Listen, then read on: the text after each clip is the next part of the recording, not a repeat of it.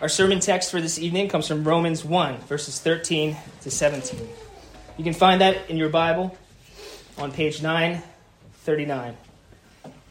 Romans 1, verses 13 to 17.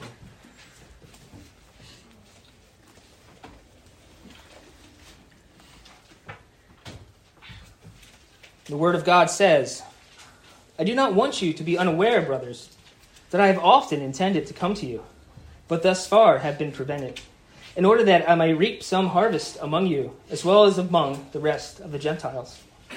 I am under obligation both to the Greeks and to the barbarians, both to the wise and to the foolish. So I am eager to preach the gospel to you also who are in Rome. For I am not ashamed of the gospel for it is the power of God for salvation to everyone who believes, to the Jew first, and also to the Greek. For in it the righteousness of God is revealed from faith, for faith, as it is written, the righteous shall live by faith. And this is the word of God. Heavenly Father, we thank you, Lord, that we can hear from your word. And I just pray that our eyes, our ears, and our hearts are open to receive what you have to say tonight. So may your word be proclaimed boldly, and may we come away from here loving you more. I pray everything in the name of Jesus. Amen. You may be seated. God is holy and righteous and good. Yet his creation, human beings, have sinned against him. The first man, Adam, was told not to take and eat from the tree of the knowledge of good and evil, or else he would surely die. And when tempted, his wife took and ate and gave the fruit to Adam. He took and ate. This may seem like a small infraction and not worthy of death, but it is absolutely high treason. It is the highest form of rebellion against the highest authority. Let's say a man punches his friend. He might get in trouble, but the penalty won't be severe because they're equals. Let's say the same man punches a police officer. Now the penalty and the punishment may be more. Let's say that same man punches the mayor. Now the infraction is even more severe and the penalty more severe.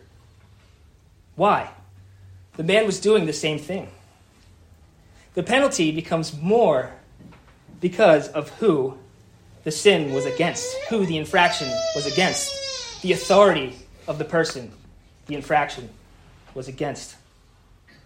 You can see this even in our court system. You can lie to your friend, maybe even lie to a parent, and you'll get in trouble. But if you lie in the court of law, it is perjury. You can see jail time for that. The penalty increases when the person you have sinned against is higher in authority. The taking of the fruit from the tree of the knowledge of good and evil was not just a small infraction, it was the highest of crimes because it was against the highest authority. God, who all of us have sinned against, is the highest authority. What is God to do with disobedient creation? Should he destroy them all? The Bible says, The soul that sins shall surely die. And God is perfectly just and righteous and blameless if he rid this whole planet of his disobedient people. The penalty of sin is death. You deserve to perish. You deserve death. You deserve eternity in hell in outer darkness where there's weeping and gnashing of teeth, and the worm does not die. You and I have sinned against a holy and righteous God. All authority is His. In our nature, passed down from Adam, we are sinners. This is bad news. All have sinned and fallen short of the glory of God. All of us deserve to die. All of us deserve hell. All of us deserve to be kicked out of the kingdom forever. Is this the future of all mankind? Is death and destruction all that remains for rebellious sinners? Is there only bad news? No, brothers and sisters. God, in His grace, does not destroy His rebellious creation. Instead, God the Father sent God the Son to be destroyed in the place of rebellious sinners. As it says in the Gospel of John, you know this verse For God so loved the world that he sent his only Son, that whoever believes in him shall not perish but have eternal life. And here are the two, some of the two most beautiful words in the Bible. But God. Ephesians 2, verses 4 to 5. But God, being rich in mercy because of the great love with which he loved us, even when we were dead in our trespasses, made us alive together with Christ. For by grace you have been saved. This is good news. This is the gospel. God the Father gave God the Son, sending him into his creation to live a perfect, righteous, holy life, completely obeying God's righteous laws. He died on the cross, the death you and I deserve. This death was an atoning death for the sins of all who believe, both the Jew and the Greek. Then Jesus rose because death has no hold on him. And now all who believe will rise and have eternal life. This is all because of what God has done in Christ for rebellious sinners. There is nothing for us to be ashamed of here. This is the message of salvation for the Jew, for the Greek, for the Irish, for the Italian, for the African, for the Asian, all the nations, every man, woman, and child. This is the gospel. This is salvation salvation from hell, salvation from the wrath of God, salvation from our sin.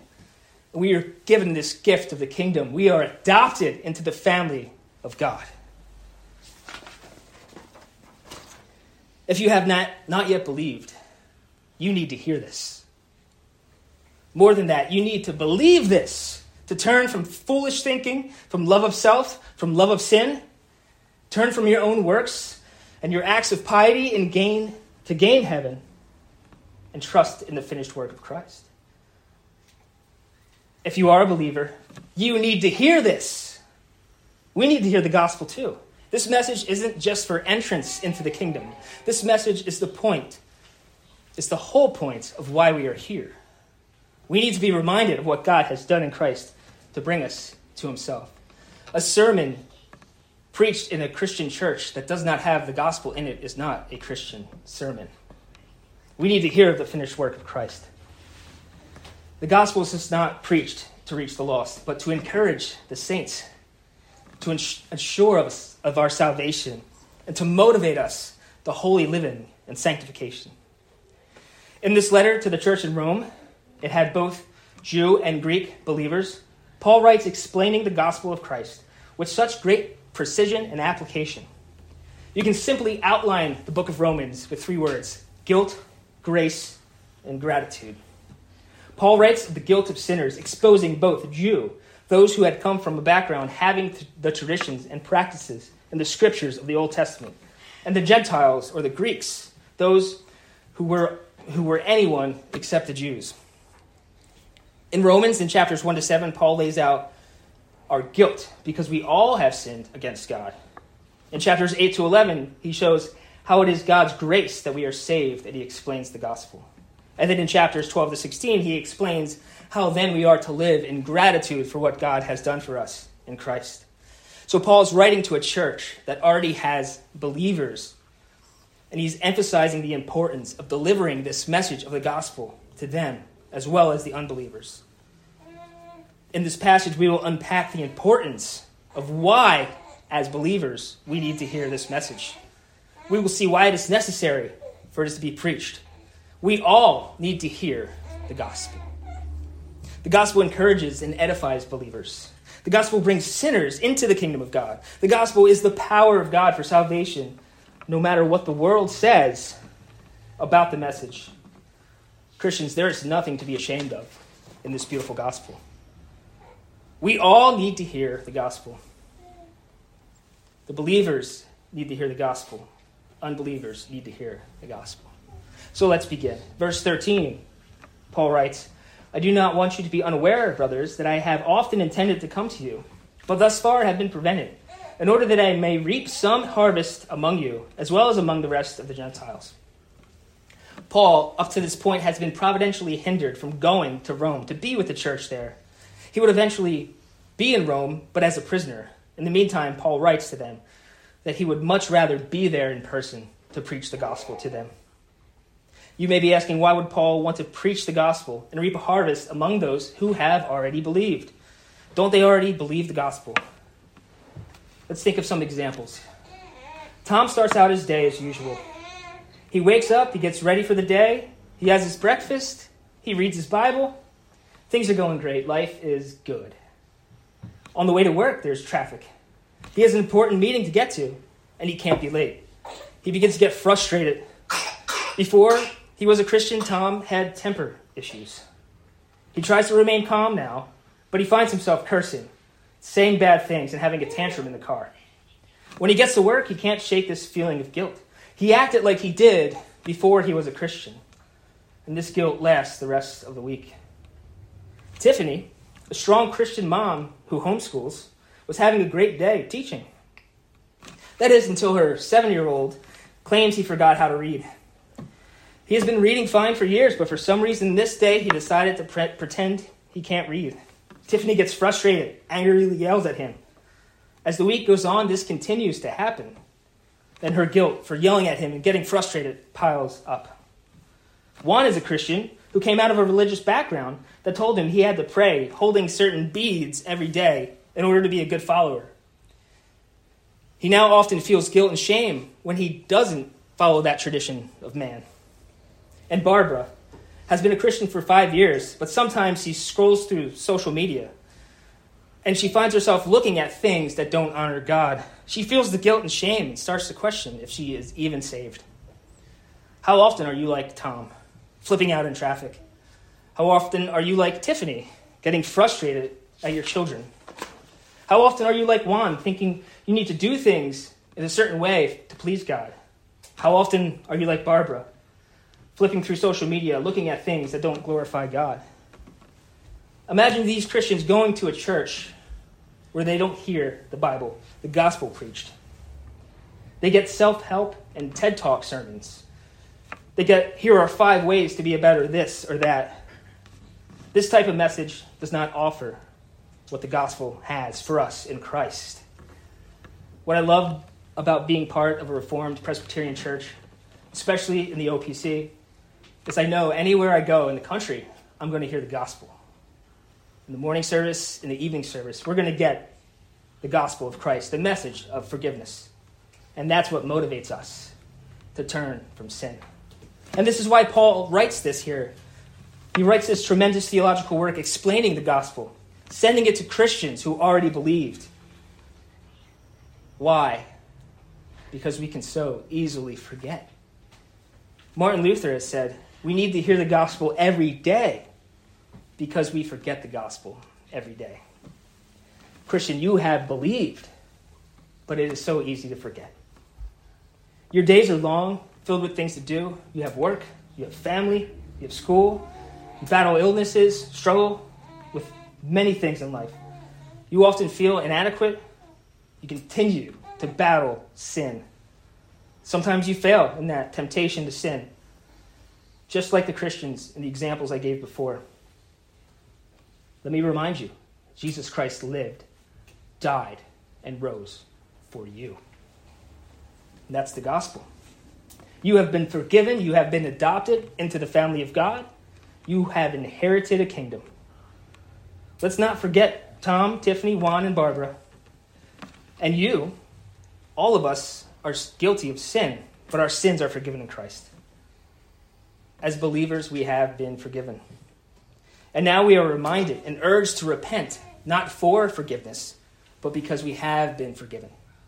So now we turn from our sin out of gratitude for what Christ has done for us. No amount of work will get us forgiveness. The work has been done. It is not faith plus works that save you. It is faith alone in Christ alone, by grace alone. That will save us from the wrath of God because Jesus Christ bore that wrath for us on the cross. This is the message Paul wants to bring in order to reap a harvest among the church in Rome. He desires to have the privilege of seeing the saints grow in the Lord, in their sanctification, in their holiness. He wants to be part of discipling the church in Rome so they can be followers of Christ.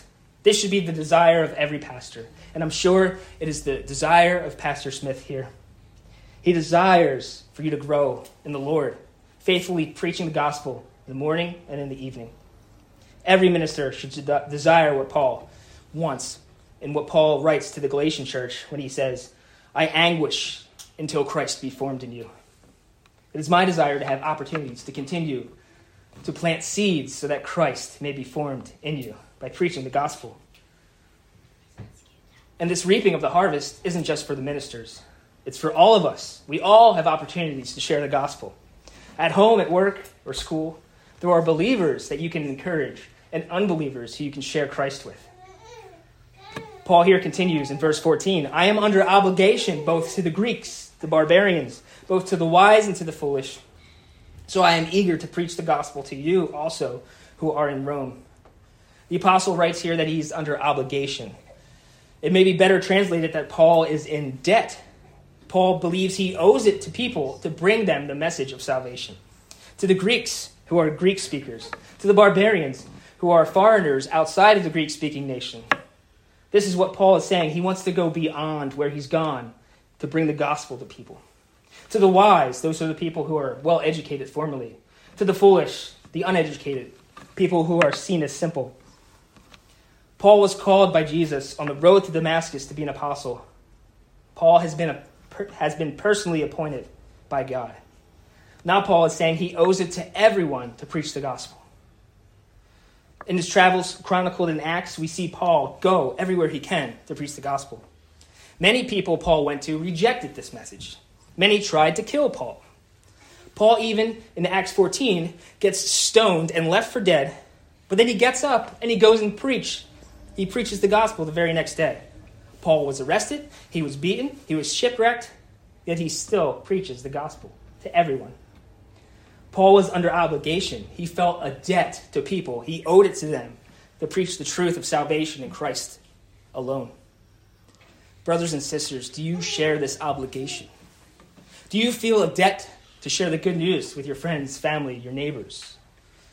Do you want to share Christ with everyone?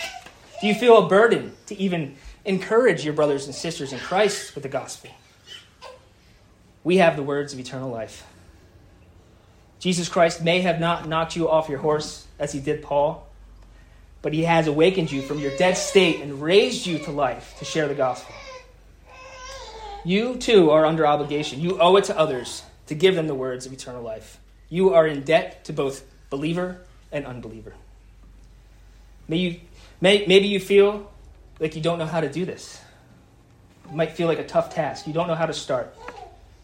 Have you ever found a great deal on an item? Have you ever been shopping, maybe at the food store, and you see a two for one deal? That's great. And you have to go and tell somebody where to get that deal. You know how to do this. Maybe you're driving along and you see gas for two cents cheaper, and you call your mom and say, There's gas down at the corner, it's two cents cheaper, just to save her a few dollars. You know how to share this good news. I even heard tonight one of the, the children telling me he got a shirt for $4. That was good news to him. He's sharing good news. We know how to do this we are under obligation to share the gospel because there's no greater news than the words of eternal life. We have been saved by Christ, not by what we've done, but, why, but what, what He has done. You need to feel this obligation. If you have felt it for worldly things, we need to feel it for heavenly things. Go and share the most important news ever share the gospel. In verse 15, Paul again expresses his excitement by saying he is eager to preach the gospel to those in Rome. Once again, I remind you there are both believers and unbelievers in Rome. And he is eager, he is ready, he is more than willing to preach to both. Paul knows this message is not just telling them of a great deal of where he got a tunic or where he got a great fish dinner. He's giving them the words of eternal life. He's giving them the words that save the lost and sanctify the believer. Why does Paul feel in debt and eager to preach the gospel to all? Verse 16. This is one of my favorite verses in the whole Bible, and it's actually on the wall behind me, I noticed this morning. Verse 16 says, For I am not ashamed of the gospel, for it is the power of God for salvation to everyone who believes, to the Jew first and also the Greek. And he goes on in 17, For it, in it is the righteousness of God, revealed from faith to faith as it is written, the righteous shall live by faith. Paul is not ashamed of the gospel. When Paul and others were preaching a message of a man dying and rising from the dead, that sounds foolish.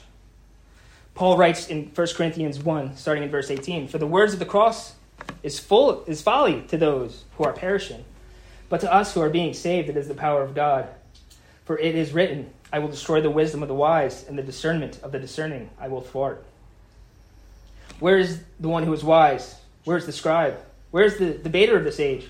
Has God not made foolish the wisdom of the world? For since in the wisdom of God, the world did not go, know God through wisdom, it pleased God through the folly of what we preach to save those who believe. For the Jews demand a sign, and Greeks seek wisdom. But we preach Christ crucified, a stumbling block to the Jews, and folly to the Gentiles. But to those who are called, both Jews and Greek, Christ, the power of God, with wisdom of God. For the foolishness of God is wiser than man, and the weakness of God is stronger than men. Brothers and sisters, not much has changed since the times of Paul. This message that we have to deliver may still seem foolish. You may feel embarrassed to tell somebody that you believe that a man lived, died, and rose for you. But it is true. We have nothing to be ashamed of, nothing to be embarrassed by. What we believe is true. Jesus Christ lived, died, and rose for you. You know this. You believe this. Why does Paul say he is not ashamed? The gospel is the power of God for salvation to all who believe, the Jew first and also the Greek. Paul again is writing to a church made up of Jews and non Jews. He reminds them later in, in the uh, letter to the Romans that the oracles and the promises of God belong to the Jews. God works through the Jewish nation, his chosen people. Now, here he's saying the gospel is for the Jew first, but not just for the Jew, it is for everyone. It is the power of God for all who believe. The Jews had to be told this so they didn't feel like salvation was only for them. And the Gentiles had to be reminded of this so that they knew that God still loved the Jews. But everyone must put their faith in Christ. It is the power of God for salvation. At one point in my life, I didn't believe. I was lost. I was a sinner, lost, loving my sin. Maybe you remember a time when you were lost in your sin. I was brought to realize I was a sinner and I needed to change. I sinned against the holy God. I heard the bad news that my sin earned me hell. Then I heard the good news. I heard the words of eternal life, the life, death, and resurrection of Christ for me. And I believed. You have believed, dear one. You have been saved from your sin, from hell, from the wrath of God. It is the power of God that has saved you. You couldn't save yourself. God saved you by his grace through faith in Jesus Christ. Believer, be encouraged. You may have a hard life. You may experience, again, loss, illness, pain, suffering. There's so many things I could list of what we go through as humans on this earth. But you have believed in a heavenly Savior, Jesus Christ. You have inherited a kingdom that will never be shaken. The power of God will not be shaken or destroyed. Verse 17, the last verse today. For in it the gospel, the righteousness of God is revealed from faith for faith. As it is written, the righteous shall live by faith.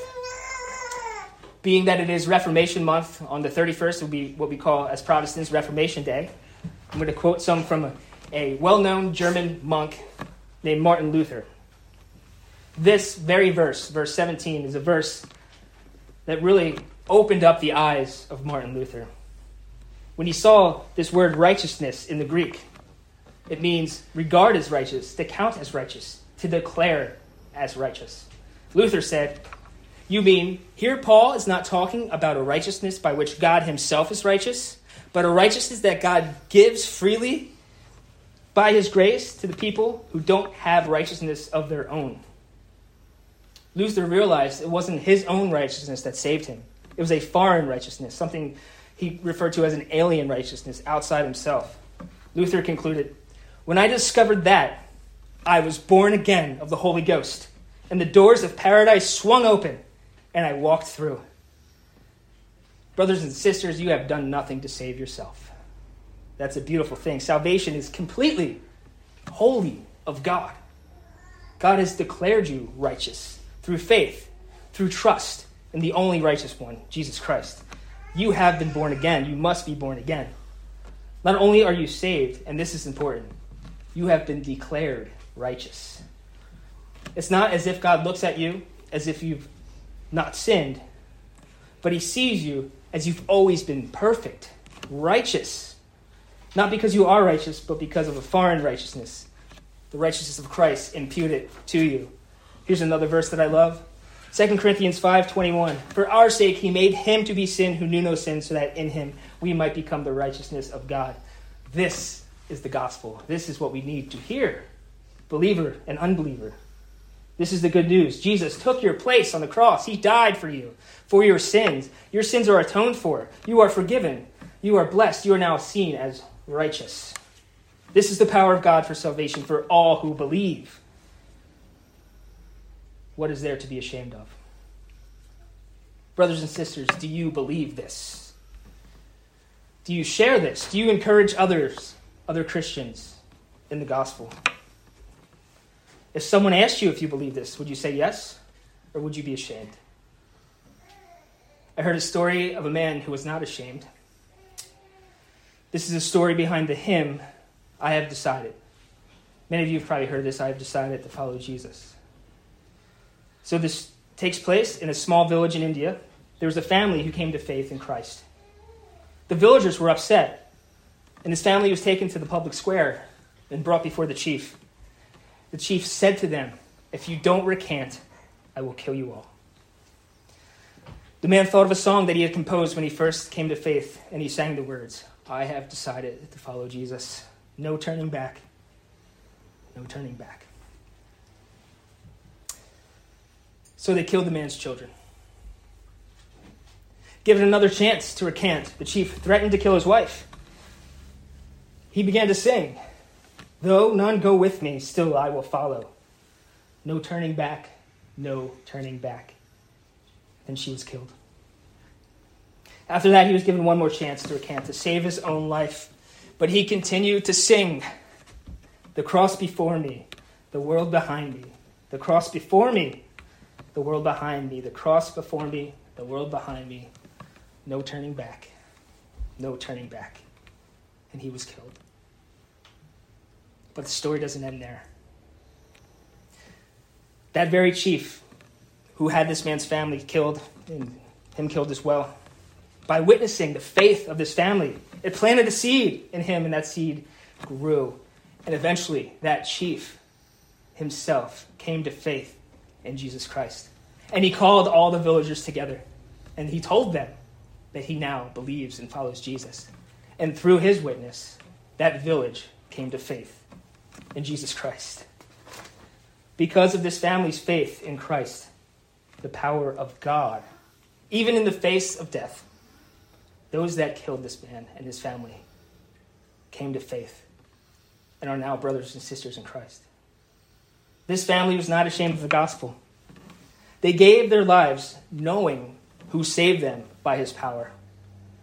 This powerful gospel witness God used to bring many more to faith and to call more of his children to Christ.